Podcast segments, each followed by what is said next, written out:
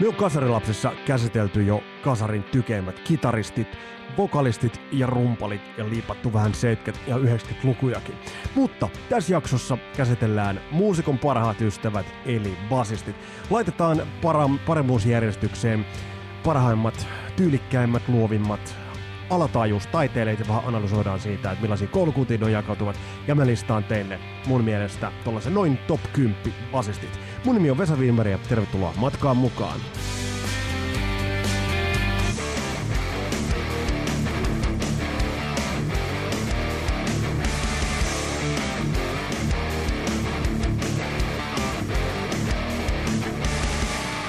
Ja sori, sori, sori, sori kaikki DAD-fanit, mutta tämä oli nyt vaan pakko tehdä, koska tämä jakso on tehnyt tuloaan helvetin pitkään. Mä oon todella pitkään, mun on pitänyt listata basistit.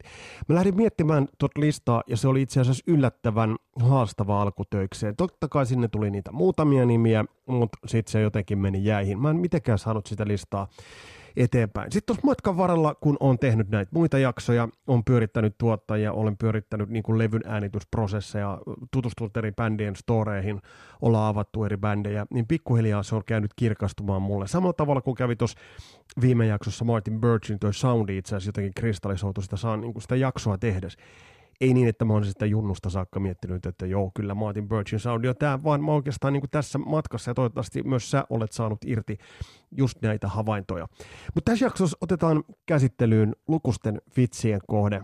Tässä jaksossa otetaan käsittelyyn basistit ja vähän puidaan sitä, että millainen rooli basistilla on esimerkiksi bändissä, millainen rooli tällaisessa 80-luvun musiikissa on basistilla mitä basisti tuo parhaimmillaan bändiin, voiko basisti jopa viedä bändiltä jotain. Ja sitten mä oon listannut teille, sen piti olla top 10 lista, mutta ei siitä sitten tullutkaan mitään tehdä siitä top 10 listaa. Siitä tuli pidempi lista ja se on vähän yllättävä lista. Mutta ennen kuin mennään tuohon listaan ja ennen kuin mennään näihin kriteereihin, niin avataan vähän sitä, että minkä tyyppisiä alataajusmestareita, maistereita itse asiassa löytyy ja millaisiin kategorioihin raasti ottaen basisteja voi jakaa, jos ihmettelet mikä tuo oli, niin moroista, että mä ajoin just nurmikon ja join pienen vissyn timakkaan tahtiin, oli niin kiire päästä tätä, tätä jaksoa tekemään.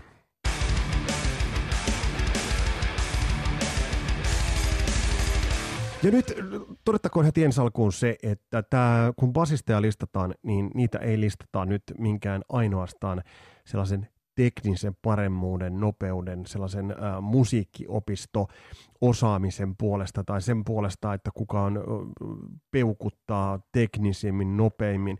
Tässä tarkastellaan, basisti, kun basistia tarkastellaan, niin täytyy aina totta kai, se on sama homma kaikissa soittajissa, kaikissa soittimissa, mutta korostetusti basisteissa, koska tiedetään varsinkin, että tuon kasarigenren ä, bändeissä, levyillä, keikolla kuten ollaan näissä jaksoissa todettu, on ollut briljantteja vokalisteja, sellaisia frontmaneja, jotka todella ovat ottaneet tilan, täyttäneet tilan, vaatineet yleisön jakamattoman huomion itselleen.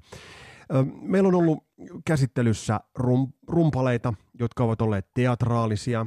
Kuten on todettu, niin kasalla rumpalit tulivat, astuivat esille, vaikka meillä on tällaisia, niin kuten todettu, Gene Krupan kaltaisia, kaltaisia jatspohjaisia rumpaleita, niin 80-luvulla rumpalit tulivat sen showmanshipin myötä viimeistään esille. Vaikka 70-luvulla oli loistavia rumpaleita esimarssi, mutta 80-luvulla esimerkiksi Tommy Lee, Alex Van Halenin äh, johdolla, niin he tulivat teatraalisuudessa esille.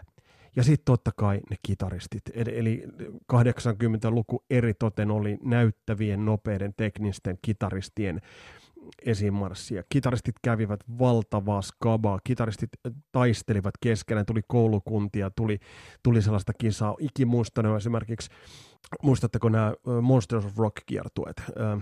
Ja silloin, silloin oli eri vuosina erilaisia kattauksia. 84 hujakoilla, silloin kattauksessa, joka tuli aina niin kuin Ruotsiin saakka, mutta Suomeenhan nämä eivät ikinä tulleet. Silloinhan kattauksessa oli se oli vähän niin kuin nyt äh, riippuen, että kumpa oli pääbändi. Siellä oli ACDC, Van Halen äh, ja Motley Crue. Ja tällä, tällä niin kuin minimissään tällä triolla he kiersivät. Ja tämähän oli mainiota aikaa, että siis niin kuin Mötley Crue kun aloitti keikan, niin, niin jokaisessa arviossa, muista Juho Juntusen arvioita Mötley Cruesta, että, että soittivat paskasti, ilmoittivat, että me tultiin rokkaamaan, juomaan ja naimaan, ja rykäsivät setin käynti, mikä kuulostaa hyvin paljon ton, ton aikaiselta Mötley Cruelta. Mutta sitten tämä hirveä battle, ACDC, Angus Young kitarassa, Van Halen, Eddie Van Halen kitarassa, ja tässä oli niin kuin loistavaa sellaista äh, niin kuin verbaalitaistelua näiden, näiden välillä miten tämä liittyy basisteihin. Te tuutte huomaamaan tässä listauksessa, miten, miten äärimmäisen hyvin just nimenomaan nämä kolme bändiä liittyvät tuohon mun basistilistaukseen. Ja te osaatte sieltä jo vetää oikeita johtopäätöksiä.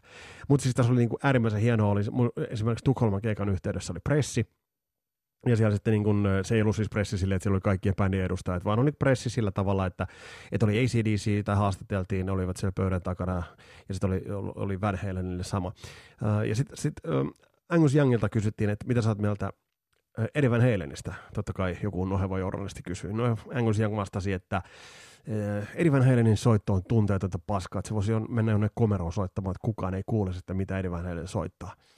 Okei, okay. no sitten tuli Van Halen pressin paikka. Eddie Van Halenilta kysyttiin, että, että no mitä olet mieltä Angus Youngista.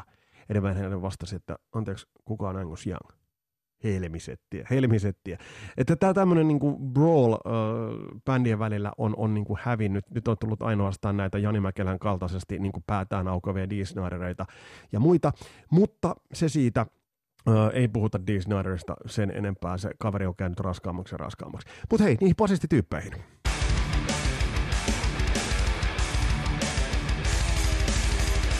Ennen kuin mennään tuohon mittavaan mittavaan nimilistaan, niin, niin mä oon jakanut basisteja tavallaan niin kuin kolmeen luokkaan. Ja nämä on yksi semmoinen niin kuin tyyppi ja soittaja basistityyppi ovat nämä niin sanotut akrobaatit. Eli nämä basistit, jotka soittivat multikielisillä bassoilla, jotka soittivat näyttävästi, näyttävissä asennoissa. Akrobaattibasisti mm, saattoi olla soitanollisesti äärimmäisen ähm, kiehtova taitava, nopea, tekninen, mutta saattoi myös olla sillä tavalla, että, se soittotapa vaan oli niin kuin agrobaattinen. Eli, eli tämä nyt on vähän kahtalainen, ja nyt monelle tämä saattaa olla pyhän hävästys, mutta siitä on. Sittenpä on, tämä on minun listaus. Eli ne tällaiset niin kuin agrobaatit, jotka niin kuin tavallaan nousivat esille sillä soitolla, että kaikki varmasti huomasivat takariville saakka, että kyseessä on basisti. Nopeita, mm, teknisiä sitten on toinen tyyppi on, on, on tällaiset niin sanotut biisien soittajat, tällaiset niin kuin, jotka vahvistavat sitä niin kuin itse biisiä. Totta kai sä voit sillä akrobatiallakin vahvistaa, mutta sitten tällaiset niin kuin biisien, biisien vahvistajat, jotka ovat ehkä biisien kirjoittajia, visionäärejä, tuovat jonkun muun elementin vaikka taustalaulun. Tuossa listalta löytyy yksi tällainen nimi, tästäkin joku voi jo päätellä. Ja sitten ovat ne niin sanotut näkymättömät basistit. Ne basistit, jotka ehkä kirvoittavat tai saavat meidät veistelemään niitä typeriä basistivitsejä. Ne muuten lakkasi jossain vaiheessa olemasta hauskoja. Ja mun mielestä rumpalit on aina ollut niin kuin paljon niin kuin sellaista niin kuin koomisempaa sakkia ja useampia niin kuin vitsien, vitsien niin väärtejä. Eli vaihtakaa nyt jatkossa, niin vaihtakaa niihin basistivitseihin se rumpali sinne tilalle. Terveisiä vain Joni Takalolle ja muille, muille rumpaleille kuulolla. Uh, mutta nämä näkymättömät basistit uh, tekevät duuninsa, paiskivat uh, oman settinsä kasaan, tiedostavat oman paikkansa. Tämä on hyvin tärkeää. Ja mikä on erittäin tärkeää näissä, näissä basisteissa, he osaavat olla kitaristien, vokalistien ja äh, sitten rumpaleiden tieltä pois silloin kun pitää, mutta tämä ei ota heiltä mitään pois. Se ei tee yhdestäkään tällaisesta näkymättömästä basistista. Se ei tee huono. Tämä näkymätön basisti saattaa olla hyvin musiikillisesti vahva, mutta se ei ota sellaista tonttia, että se takarivin semijurrinen tonttu huomaa, että aah, kato, kato, mitä se tekee. Eli kolme kategoriaa. kategoriaa. Uh, akrobaatit, uh, tällaiset niin sanotut biisiensoittajat ja sitten näkymättömät basistit. Ja tältä pohjalta, kun lähdetään listaamaan näitä basisteja, niin me saadaan aikaiseksi kasarilasten basistilista. Ja, ja listataan tuohon, no nyt tuli vähän enemmän kuin kymmenen, mutta mä oon ollut aina huono matikassa. Mulla on oman analyysini, diagnoosini mukaan dyskalkylia, eli semmoinen niin matemaattinen lukihäiriö sen takia mä oon toimittaja, niin listataan noita, se on X määrä noita basisteja, ja kyllä mä oon sinne löytänyt yhden, yhden ja tietyn nimen parhaaksi basistiksi. Ja tämä aikamäärä tuttuun kasarilapset tapaan, niin se lipsuu vähän sinne 70-luvulle ja vähän 90-luvulle. Mutta mitäs me pienistä? Nyt aletaan listaamaan kaikkien aikojen basisteja.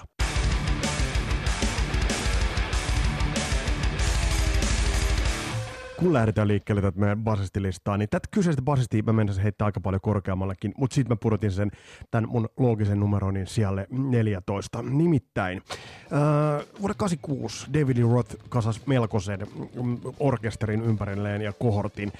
Ja, ja Steve Vai kitaraan, Greg Bisonin rumpuihin ja sitten äh, Talisman Bandissa muun muassa soittanut Billy Sheehan bassoon.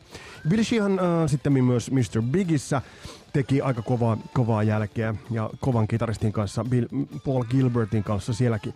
Mutta jos katsotaan nyt, ajatellaan mm, Billy Sheehanin, niin meni tähän akrobaattiosastoon, eli oikeastaan muodostaa niin kuin toisen aika tasa-arvoisen vastinpari jopa sille kitaralle.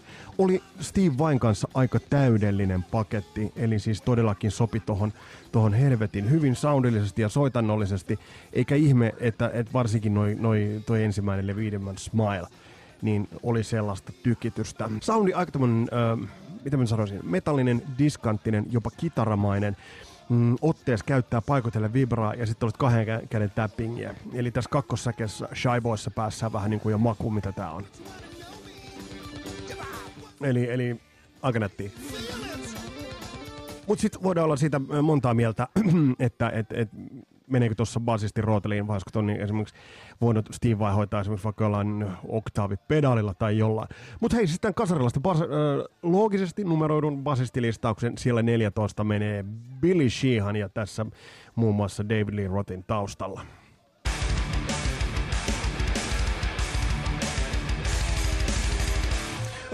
Sitten mennään siellä 13 tätä kaveri olisi voinut ehkä nostaa ylemmäskin, mutta toisaalta kun kaveri näyttää elykeskuksen virkamieheltä, kaikki kunnia teille, elykeskuksen virkamiehet, jotka olette kuulolla.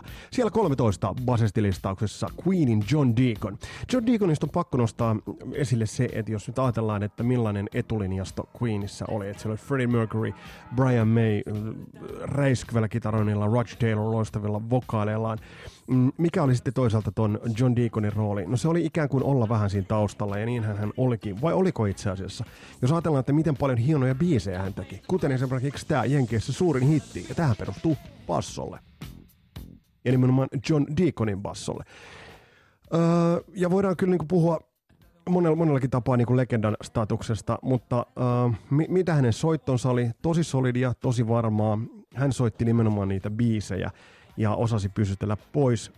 Jos nyt ei ihan tieltä, niin osasi ainakin niin kuin niistä suuremmista parrasvaloista pysytellä pois. Mutta hänen käden jälkeensä tuli nimenomaan noiden biisien kautta. Ja siitä on pakko nostaa John Deaconille siellä 13 isosti lätsää.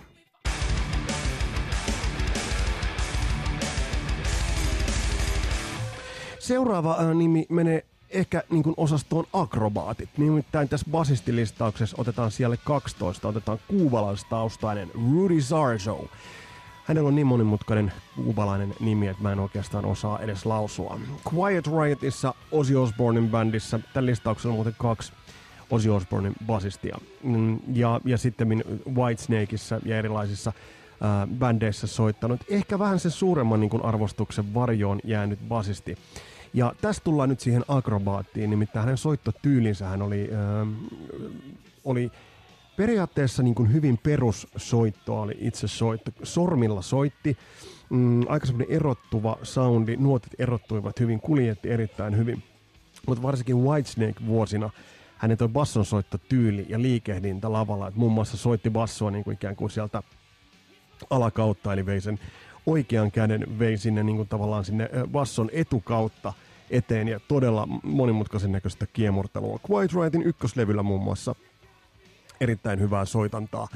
Ja mitä nyt tuohon Ossiin tulee, niin levyllä ei tainnut Ossilla soittaa, vaan soitti nimenomaan, soitti nimenomaan, nimenomaan live-kokoonpanoissa.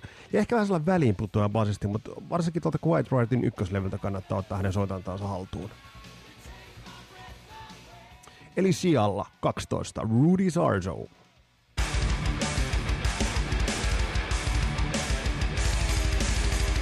Sitten listoilla on basisti, eh, jota monet eivät tälle listalle nostaisi. Ja tässä ollaan, ollaan vähän epäloogisuuksienkin pauloissa. Nimittäin kasarissa, jos mennään, niin 80-luvulla Gene Simmonsin, joka tässä soittaa taustalla Dynasty-levyn Sure No Something biisiä. Äh, varsinkin 80-luvulla niin hänen basso hän soitti milloin kukakin. Taisiko niitä soittaa Paul Stanley jossain vaiheessa. soittiko jopa Eric Carter soittaa I Still Love You bassot, jotka nyt mitkään mahdottoman monimutkaiset eivät sinällään ole. Mutta kun tarkastelee 70-luvun kissiä, öö, niin, niin miten monessa biisissä on, on upeita bassolaineja. Ja, ja ajatellaan nyt vaikka tämä taustalla saava Sure Know Something, se on hieno toi basso, basso uh, kuvio, mitä hän soittaa. Uh, Unmasked-levyn uh, Naked City, joka on Gene Simmonsin tekemäkin biisi. Hieno bassolaini. Puhumattakaan jostain 100,000 Yearsin se Eli erittäin semmoinen niin erottava, jopa ehkä vähän niin kuin kitaramainen tapa Gene Simmonsilla soittaa tota bassoa. Tai Detroit Rock Cityn säkeen ne, ne juoksutukset, mitä hän käyttää.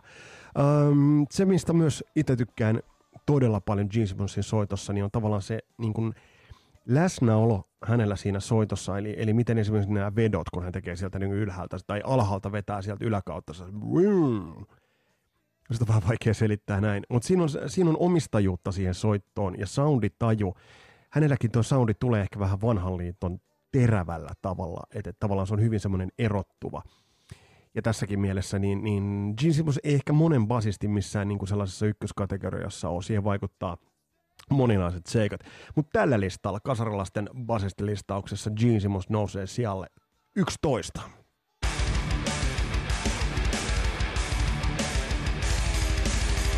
Sitten mennään eteenpäin ja mennään niin tutuille vesille. Hiljattain tasavuosi juhliaan juhlinut ähm, ACDCin Back in Black-levy. Ja nostetaan esille siellä kymppi äh, Cliff Williams. Todellinen basson Vänrikki Koskela. Tässä on basisti, äh, jonka läsnäolon huomaat kunnolla vasta siinä vaiheessa, kun hän on tuosta soitosta pois, tai jonka soiton tyylikkyyden ja siisteyden huomaat siinä vaiheessa, kun yrität itse lähteä rakentamaan tuota bassolinjaa. Hyvin tasasta, harkittuja kuljetuksia, tila kitaristien, basistin, rumpalin ja laulajan välillä on, on havaittavissa. Eli siellä ei ole sellaisia niin kuin ahtaaksi ajettuja massoja, vaan sä pystyt erottamaan sieltä. Tässä niin kuin Cliff Williams tekee tämän nerokkaasti. Ja sitten jos nyt puhutaan ihan tuosta niinku tasaisesta ajosta, että et, et kun ajetaan yhtä nuottia sinne taustalle, niin edelleen siinähän on tosiaankin on se yksi nuotti. Mutta se on helpommin sanottu kuin tehty, ja nimenomaan se, että pitää ton pakan kasassa. Ja kyllä me nyt ajatellaan, äh, jos pohditaan Phil Ruddin ja Cliff Williamsin tota, niin rytmiryhmää, niin on se ollut ideaali paketti, kun ajatellaan, että siihen on sitten ollut aika, aika hyvä tilanne sille perätulle pedille on ollut aika messevä tilanne Youngin veljesten kutoa niitä toisiinsa hyvin harkittuja kitaralaineja. Ja, ja, ja toi on semmoinen, niin kun, kannattaa tarkastella monessa kappaleessa, kuten todettiin tuossa Back in Black-jaksossakin ja livessä, niin nimenomaan niitä pieniä ratkaisuja, mitä siellä tehdään sillä bassolla. Yksi nuotti oikeaan kohtaan tekee todella, todella ison, ison vaikutuksen. Kasarilasten listalla siellä kymmenen Vänriki Koskela basson varressa. Cliff Williams.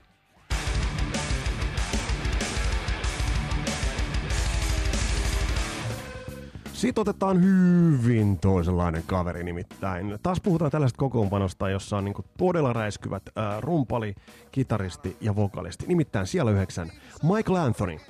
Äh, Mikey äh, Van Halenista. Äh, tässä soittaa Fair Warning-levyn So This Is Love-biisissä. Ja jos nyt tarkastellaan, tot, niin kuin mikä sitten taas on, on ton Michael Anthonyn niin kuin tulokulma, niin mm, erittäin hyvä lavabasisti. Jos nyt ajatellaan, että väkisinkin sä jäät niiden kahden jalkoihin. Mutta hän otti sitä tonttia sieltä. Ja mikä kuitenkin on, on, on aika saavutus. Ähm, hänen iso juttunsa on se, että koko Van Halenin soundia rakensi voidaan sanoa, että ei ainoastaan hänen siis basson soittonsa, vaan uh, myös tämä tapa, jolla hän rakensi nämä taustalaulut. Ilman Michael Anthonyn taustalauluja, niin Van Halenin soundi ei missään nimessä olisi ollut sama. Eli siellä yhdeksän Van Halenin legendaarinen basisti Michael Anthony.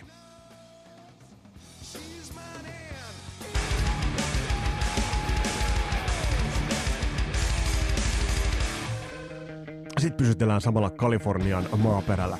Otetaan Duff McKagan, siellä kahdeksan. Äh, varsinkin kun ajatellaan äh, Appetite for Destruction-levyä tai sitten Use Your Illusion kaksikkoa, niin todella määräävä soundi. Todella semmoinen erottuva, tossakin It's So Easyn alku lähtee todella siististi tosta ylhäältä. Äh, hetken aikaa saattaa jopa miettiä, että hetkonen, onko tuossa kitta vai mikä, sen jälkeen se putoaa alas. Mä monesti miettinyt Duff McKaгаnin äh, tavallaan tot koko habitusta, soundia, niin mulla tulee aina mieleen, että se on semmoinen turboahdettu parannettu versio Sex Pistols basisti Sid Viciousesta. Äh, siinä on kuitenkin semmoinen sama, sa, samanlainen Devil May Care-asenne, mutta kuitenkin soittaa tanakasti, lanaa todella hyvin, todella tarkasti. Mm, ja, ja noiden levyjen esimerkiksi ajatellaan User Illusion kaksikkoa, ja varsinkin uh, Appetite for Destruction, ja siellä on upeata, upeata työskentelyä rytmiryhmä Steven Adlerilta ja Duff McKaganilta. Ja aina näitä pitää katsoa niin kuin nimenomaan rytmiryhmän kautta. Kuten myös seuraavaa, mutta sitä ennen siellä kahdeksan Duff McKagan, Guns N' Roses siellä kahdeksan. Mennään eteenpäin.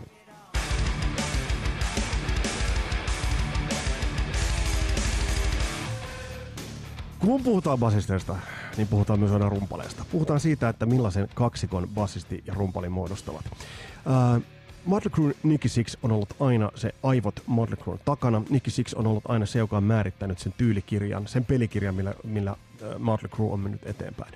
Monesti on jäänyt vähän varjoon se, että mikä hänen soitannollinen ansionsa on, koska on aina puhuttu niin kuin, on puhuttu saatana palvonnasta ja on puhuttu meikeistä ja on puhuttu siitä sun tästä ja huumeesta ja miten hän melkein kuoli, taisi kuollakin, miten se nyt ikinä menikään.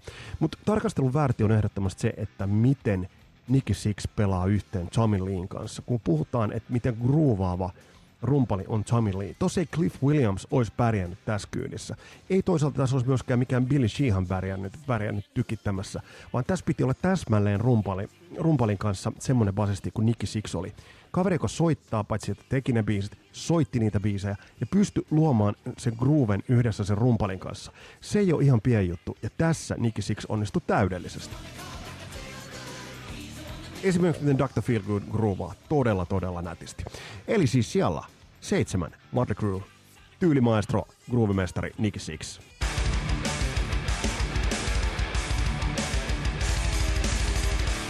Tämän seuraavan basisesti varmasti moni olisi nostanut ihan muitta mutkitta listan ykköseksi. Ja to, äh, käyttämättä nyt sitä latteutta, että makuasioita nämä ovat, niin kova seppä on kyseessä, nimittäin Rushin Geddy Lee. Hänen roolinsa Rushissa äh, liittyy siihen, että toi on ehkä haastavimpia bändiformaatteja. Et soitetaan siis triossa. Totta kai ajatellaan nyt vaikka Van Halen, niin periaatteessahan sekin on trio siinä mielessä, että äh, varsinainen instrumentalisteja siinä on, on, on kolme kappaletta. Eli siellä pohjalla on se kitara, basso ja rummut. Ja tämä aiheuttaa totta kai aika paljon, että se basso joutuu ottamaan niin kuin isoa roolia. Alex Lifeson nyt ei kitaristina ollut ihan niin kuin samanlainen extravaganza kuin esimerkiksi vaikka Eddie Van Halen, mutta se antoikin sitten taas toisaalta Geddy Leelle enemmän, enemmän tilaa. Geddy Leen ja Rushin tuotannosta olisi voinut nostaa lukuisia esimerkkejä hänen tuosta soitannostaan. Se mikä sitten tekee mulle jotenkin niin kuin huikeimman on toi, ton kaverin monipuolisuus. Eli paitsi että teki biisit, paitsi että otti vastuuta se tuosta bassosta. Hänen soittotapansa kuitenkin hyvin erottuva. Tuo soundi niin kuin leikkaa läpi sieltä tuon Alex Lifesonin ja Neil Peartin, Peartin kitaro, rumpujen ja sitten Alex Lifesonin kitaran oheen. Soitti myös erilaisia kosketin soitin virityksiä niin kuin jalkapedaaleiden pohjalta. Mutta sitten tämä vokaali, vokaaliosasto, että hänen tuo laulunsa on kuitenkin, aina kun puhutaan ja listataan loistavimpia laulajia, niin mun mielestä Geddy nousee vähän liian harvoin niin kuin sieltä esille. Plus se, että kun me heitetään Rushin nimi ilmoille, niin, niin kaikille tulee ehkä täällä, tai hyvin yleisesti tulee mieleen tämmöinen niin proge-pohjainen ilmaisu. Sitten jos ajatellaan tällaista amerikkalaista soittolista rock ja varsinkin classic rock radiota, niin siellähän Rushin tuotanto ja Rushin biisit ovat erittäin, erittäin isosti mm, edustettuina. Ja siellä se soi osana sitä niin kuin amerikkalaisen lähetysvirta rock-radion classic rock radion tavallaan sitä äänimaisemaa. Ja sinne se sopii loistavasti. Tästä olisi löytynyt loistavia esimerkkejä paljon, paljon haastavampiakin soitannollisesti. Mä pidän aika kovana esimerkiksi tätä Spirit of Radio-biisiä, koska tämä on kuitenkin niinku tarttuva ää, biisi, johon on yhdistetty se helposti lähestyttävyys ja sitten siihen on yhdistetty kuitenkin tuo niinku instrumentaalinen osaaminen. Tekemättä siitä liikaa numeroa. Eli siis meidän listauksessa siellä kuusi. Gedili, ja meillä on kärki vi, vi, viisikko tulos. Ja mulla on yksi pien yllätys teille. Saatatte vähän yllättyä. Pitäkää, voisin muuten sanoa, että pitäkääpä muuten tuoleistanne kiinni.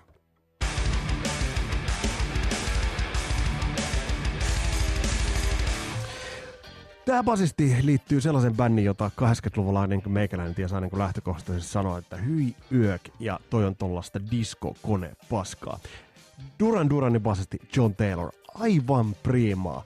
Mä kuuntelin semmoista Seven and the Ragged Tiger-levyn äh, biisejä tai Rio-levyn biisejä, niin äh, jos, jos kuuntelee sieltä rumpali John Taylorin ja sitten äh, äh, basisti, äh, anteeksi, basisti John Taylorin ja rumpali Roger Taylorin soitantaa, niin John Taylorin bassolainit ovat käsittämättömän kovia. Todella rytminen, todella älykäs, äh, höystää tot pop-soundia, äh, tavallaan sitä kokonaissoundia älykkäämmillä bassolaineilla. Todella tyylikäs basisti. Ja se, mikä äh, itse asiassa itsellä oli pien yllätys, kun John Taylorin perehdyin, niin miten tuottelias toi kaveri on ollut. Eli, eli siis totta kai Duran Duranit, äh, sen päälle nämä erilaiset supergroupit, muun muassa Power Station, ja sen lisälle, lisäksi tuollainen tusina soololevyjä. Et, et siinä niin puhutaan kuitenkin kohtalaisen tuottelijasta kaverista. Ja tiedet, tiedoksi teille tehtäköön, että mulla on tavoitteessa tehdä myös jakso Duran Duranista, koska se on bändi, joka kuitenkin, jos puhutaan kasarin soundista, kasarin lapsista, niin, niin valtaosahan meistä on meitä hevipettereitä. Mutta sitten löytyy se porukka, jolle toi Duran Duran oli todella kova. Nämä on hyvä soundisia levyjä kaiken lisäksi. Tässä kuulee nimenomaan ton, miten, miten äärimmäisen niin rumpujen kanssa toi funk-pohjainen ilman peukkua sekaan. Ja tsekatkaa muuten John Taylorin YouTube-kanava. Sieltä löytyy erittäin hyviä tutoriaaleja ja lockdown versiota, kun hän näyttää, että miten noita biisejä soitetaan. Ja enpä sano, että saattaa yllättää teidät monet. Eli kasarilaisten basistilistauksessa kärkiviisikkoon viimeisenä paikan ottaa John Taylor Duran Duranista.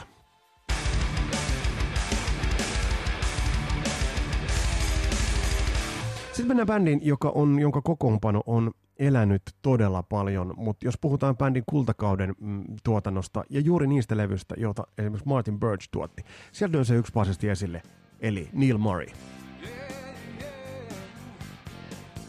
Voidaan puhua David Coverdalein luottobasistista nimenomaan Whitesnakein ton ensimmäisen kultakauden levystä ja tosi siistejä linjoja. Eli se, mikä Neil Morris tekee vaikutuksen itseen, niin se, että malttaa kuljettaa, tai malttaa olla kuljettamatta. Mutta sitten kun se paikka tulee, niin ottaa sitä tonttia. Erittäin hyvä soundi, tuo tosi erottuva soundi, se on miksattu erittäin esille, että se ei ole mitään niinku taustamattoa.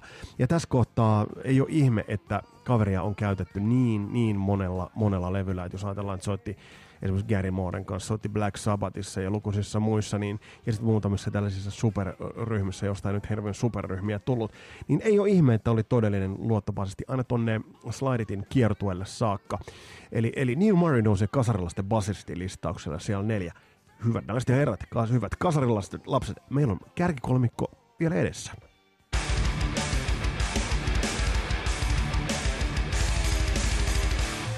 kumma kyllä, aika monet näistä meidän niin basisteista ovat sellaisten artistien mm, bändeissä soittaneet, joissa se kokoonpano on vaihtunut. Ja vaikka nämä on niin loistavia basisteja, niin nämä kyseiset basistit eivät ole pysyneet siellä välttämättä hirveän pitkään. Yksi näistä, ja siellä kolme, on Bob Daisley. Mielenkiintoinen, mielenkiintoinen hahmo. Kun tarkastellaan Bob Daisleyä, ja mä tuossa viittasin Rudy Sarson, niin, niin oh, kuunnellaan vähän tämän väliin. erittäin hyvin tykittää tässä Bark at the Moonin taustalla soittaa. Jos me tarkastellaan tuota Bob Daisleyä, niin hänen oikeastaan se storinsahan liittyy siihen, että siinä vaiheessa kun Ozzy Osbourne oli kasaamassa äh, soolotuotantoa, niin mehän ollaan siihen viitattu aikaisemminkin. Eli kun Ozzy aloitti soolauransa, niin onnistumisen, onnistuminenhan ei ollut itsestään selvä missään nimessä. Se, vaikkakin hänellä oli niinkin loistavia soittajia sitten loppupeleissä. Se, mikä tekee Bob Daisleystä erittäin, erittäin mielenkiintoisen basistin, on se fakta, että hän kirjoitti kahden ekan osin levyn lyriikat. Äh, toki siellä varmaan on Ossikin ollut viittaamassa, mutta noin lyriikat on nimetty ja merkitty Bob Daisleyn varaan. Se, mikä sitten taas niin kun on, on paskamainen temppu, varmaan Sharon Stoneilta, mutta myös Ozzy Osbourneilta, että nämä kaksi ensimmäistä uh, Osin levyä, eli, eli Blizzard of Oz ja Diary of a Madman, niin niiden rytmitrackit hän vedettiin uusiksi. Eli siellä oli rummut, oli soittanut Lee Kerslake ja, ja sitten bassot Bob Daisley. Ja tässä löytyy muuten YouTubesta hauska video, kun tämä kaksikko Bob Daisley julkaisi kirjaa, ja sitten siinä oli, siinä oli uh, Lee Kerslake, tämä rumpali. Ensinnäkin he näyttävät sellaiselta niin kuin brittipuvista löytyviltä tyypilliseltä vanhoilta ukoilta, jotka haisee tabakilta. No kuitenkin tässä YouTube-videossa kertovat sitten, niin kuin lähtevät viemään kuljettamaan tätä tarinaa sitten eteenpäin siitä, että, että että millaisia nämä osin vuodet on. Ja sitten kun Lee Kerslake alkaa puhua suuta puhtaaksi Sharon, Sharon Osbourneista, niin Bob Daisley on sinne vieressä ja lyö, lyö siihen kyynärpään tai siihen kylkeen Lee Kerslakea vähän niin kuin, että shut up. Mutta kuitenkin hyvä soitantaa, luottomies ja, ja monipuolinen todella monipuolinen. Hän löytyy hyvät, Bob Daisyltä löytyy hyvät verkkosivut, joihin kannattaa tutustua. Mutta tämä lyrikkapuoli jotenkin muutenkin vaikutuksen. Toisaalta myös ottaa päähän tämä Ozzy Osbournein paskakohtelu, että niin kun sä niin kun vedät noi trackit sieltä sivuun erilaisista syistä, no mitkä nyt sitten ovatkaan. Mutta siellä kolme ää, on Ozzy Campin luottavaisesti Bob Daisley.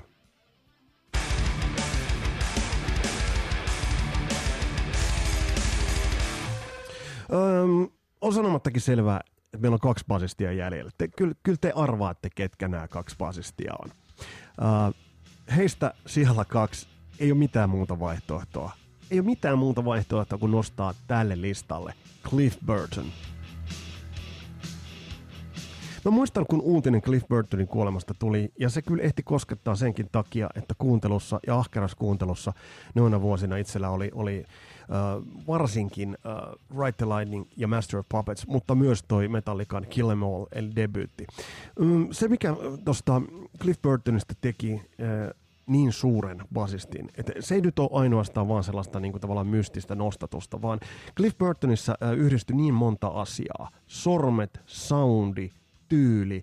Ja sitten tämä what if-ajattelu on todella herkullista, että entä jos Cliff Burton ei olisi kuollut? mihin suuntaan Metallica olisi mennyt. Mun on jotenkin vaikea nähdä, että Metallica olisi tehnyt levyä kuten Black Album. Jollain tavalla uh, vielä And Justice for All-levyssä on Cliff Burtonin henki on kaikkialla sen ympärillä. Uh, mulla on vähän semmoinen kutina, että uh, Metallica olisi saattanut mennä jonne sinne ehkä niin kuin mit, sitten mitä Opeth esimerkiksi on tehnyt vähän happosemmalle linjalle, pikkasen äh, utusemmalle, ehkä vähän psykedeellisemmälle, progemmalle linjalle ja ennen kaikkea musiikillisesti mielenkiintoisemmalle linjalle. No, tässä tullaan nyt siihen, että mikä sitten taas soundi oli, oli äh, Cliff Burtonin, että mikä tavalla hänen roolinsa tuossa oli. Lars on Lars, tohon aikaan vielä mätti helvetin hyvin Fleming Rasmussenin tuotannossa. Ähm, komppiraidat Metallikallahan veti James Hetfield studiossa ja sitten Kirk Hammett veti soolot. Mä luulen, että tämä kaksikko, mikä muodostui nimenomaan, äh, muodostui, äh, jos nyt spekuloidaan sen verran, Cliff Burtonin James Hetfieldin välille, he rakensivat sen rytmisen pohjan. Äh, kolme ekaa levyä on täyttä Cliff Burtonin ilotulitusta. Mutta kyllähän tämä esimerkiksi Orion biisinä, niin, niin se melodisuus, melankolia, se, se suuruus, ps, pieni psykedeellisyys, niin kaikki täältä, täältä, täältä niin kuin huokuu sitä Cliff Burtonia. Sitten ajatellaan se habitus, niin kuin ne sellaiset niin kuin hippifarkut, leveät lahkeet, oliko joskus peräti paljaat jalat.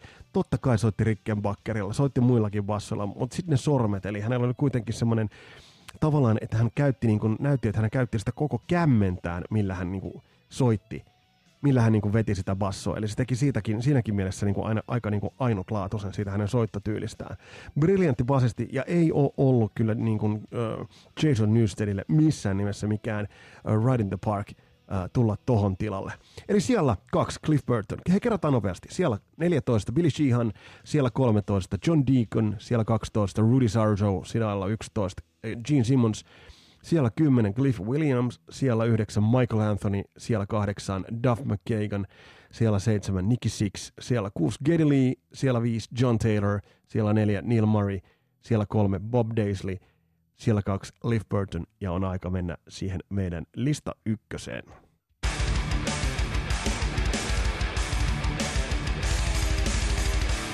Joku ehkä muuten kysyy sitä, että minkä takia tällä listalla ei ole lemmyä, minkä takia tällä listalla ei ole Manowarin Joe DiMaggioa. No se johtuu siitä, että tällä listalla niin rankattiin laadukkaat basistit eikä sellaisia wannabe-kitaristeja. Ehkä naurettavista naurettavin bändi, mutta myös niin basisti on Manowarin Joe DiMaggio, joka soittaa sellaisella saatanan pikkolla bassolla. Uh, ei jatkoa. Ja lemmystä nyt on sanottava, että se nyt räimi menemään sillä soundilla, mutta että jos siihen olisi laittanut kenet tahansa kitaristin soittamaan sitä bassoa, niin se sama soundi sieltä olisi tullut. En mä lemmyä pidä niin kuin minkäänlaisena basistina. Uh, ehkä sellainen kunniamaininta tästä menee, ja ehkä vähän hyvittelyä DAD-leirin suuntaan, että se DAD-jakso tulee vielä, mutta menee Stig Peressenin suuntaan. Onhan se jumalauta, että jos sulla on niin kuin olivitikku basso, tai sulla on iPhone basso, tai sulla on semmoinen raketti kautta pelastus, mikä se on, varjo, ha, basso, niin, niin et se voi olla niin kuin läpeäs paha ihminen. Eli kunniamainita menee tässä kohtaa DADn suuntaan. Nyt listataan kasarilasten basisti rumpujen pärinää jännitystä.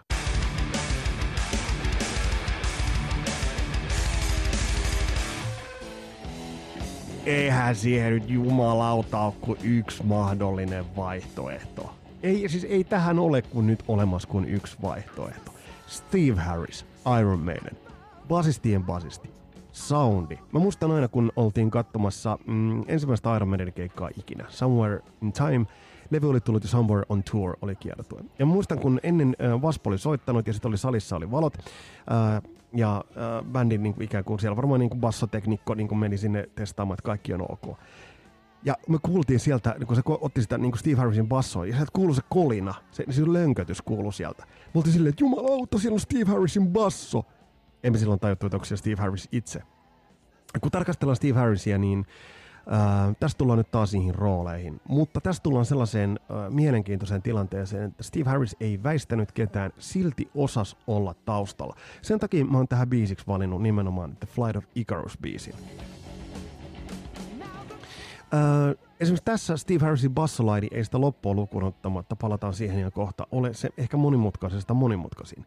Hän kuljettaa tota biisiä, hänellä on rumpalina, aisaparina, taisteluparina, wingmanina, miksi nyt sitä kutsutkaan, Nico McBrain, jonka soittotapa on erittäin ja soittotyyli on erittäin rikas, monipuolinen, runsas.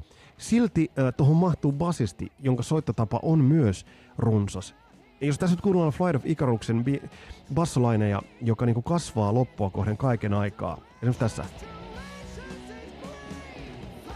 Niin toi litti niin miten tossakin kohtaa pelattiin yhteen Nico McRainin filli ja, ja Steve Harrisin toi basso. Sitten kun lisätään se, että tässä on kitaristeina upeita melodisia verkkoja, kutova kaksikko, eli Dave Murray, Adrian Smith, ja sitten vielä vokalistina The One and Only Bruce Dickinson, niin tämä antaa kuva siitä, että millainen urakka ja millainen tyylitaju Steve Harrisilta on, on niin kuin vaadittu. Tuo hänen soundinsa on aivan ainutlaatuinen, se länkytys ja kolina, mikä siihen tulee. Kukaan muu vasittuskin osaa niin tavallaan nojata siihen. Se on vähän niin kuin tuo länkytys ja kolina. Steve Harrisin basson soitossa on vähän sama kuin, niin se on vähän kuin rallikuskille se ojan piennar, jonne uskalletaan nojata. Eli sä nojaat siihen ojaan, kun sä lähdet niin kuin kaarteeseen, sisäkaarteeseen nojaat. Niin samalla tavalla tässä kohtaa Steve Harris uskaltaa nojata tuohon niin sisäkaarteeseen. Se uskaltaa nojata tuohon kolinaan, jonka moni ajattelee, että tuohon sitä kolinaa. Eihän tota tarvitse tuohon soundiin. Mutta se on olennainen osa tätä soundia. Erittäin hyvä teknisesti sormilla. Ja tämä Flight of Icaruksen loppu nosto kun lähtee, niin katsokaa tästä se äh, jonkun tekemä mm, tämmöinen versio versio, niin kun, jossa on se pelkkä basso ja rummu, niin te tajuutte, että miten paljon hän soittaa tonne loppuun. Ja nyt kun tämä outro lähtee, joka on erittäin hienosti tehty, täällä se basso lähtee niin kuin nousemaan. Eli, eli tavallaan lisää kierroksia koko ajan niin kuin yhdessä ton niin kuin Nico McBraidin kanssa. Ja tämä tekee niin ainutlaatuisen tuosta äh, niin Steve Harrisin soitosta. Ja totta kai hän on ollut iso vaikute äh, äh, koko genrelle. Hän on ollut tässä nämä bassot. Todella hyvin toimi. Ja hän on ollut iso vaikute koko genrelle, mutta ei häntä ikinä ole oikeastaan kyetty niin toisintamaan, eikä kukaan täysin liikaa ole häntä lähtenyt matkimaan. Mutta jotta tämä nyt ei menisi ihan niin kuin täydeksi niin kuin loimotukseksi, niin onhan se niin kuin sanottava, että kyllä tietysti niin kuin vanhalla mestarilla viime aikoina on alkanut vähän niin kuin myös tuo hihna luistamaan. Että et, ei nämä kaikki nyt täältä lähtee jo väärät elementitkin. Et jos ajattelee näitä niin kuin Iron Maidenin tuoreimpia juttuja, näitä tuoreimmilta levyltä, ää, niin on näyt vähän hämäsiä. Että eihän nyt enää niinku ihan, että et, Jos ajatellaan tätä äskeistä Flight of Icarusta, niin kuule nää, nää. Haloo, kukkuu. Et siis, mä en tiedä mikä, siis nämä on niin, niin kosmisia nämä bassointrot ja niitähän nyt tullut aivan liikaakin sinne bassointroja niin kuin kaikkinensa. Eli siis, äh, mutta en mä tiedä, jos sä oot tehnyt noin klassiset levyt, niin voiko sua moittia hirveästi. Tää, kuuntele. Pikkasen lähti mopokeuli. No joo, mutta mut sattuuhan sitä paremmissakin piireissä. Mutta hei, tässä oli kasarilaisten basisti-spesiaali. Mm, mitä tykkäsit, kommentoi, ketä jää puuttumaan. On siellä varmaan kaikennäköistä jatsiperttiä, jota sieltä jää puuttumaan. Mutta tässä listauksessa painotus oli biiseissä, tyyleissä, monipuolisuudessa ja sitten oikeastaan tuossa koko soundi, soundi maailmassa ja, ja siinä kokonaisuudessa, minkä nämä basit muodostaa. Mun nimi on Vesa Wienberg, mukava, että kuuntelit. Palataan astialle. Moro!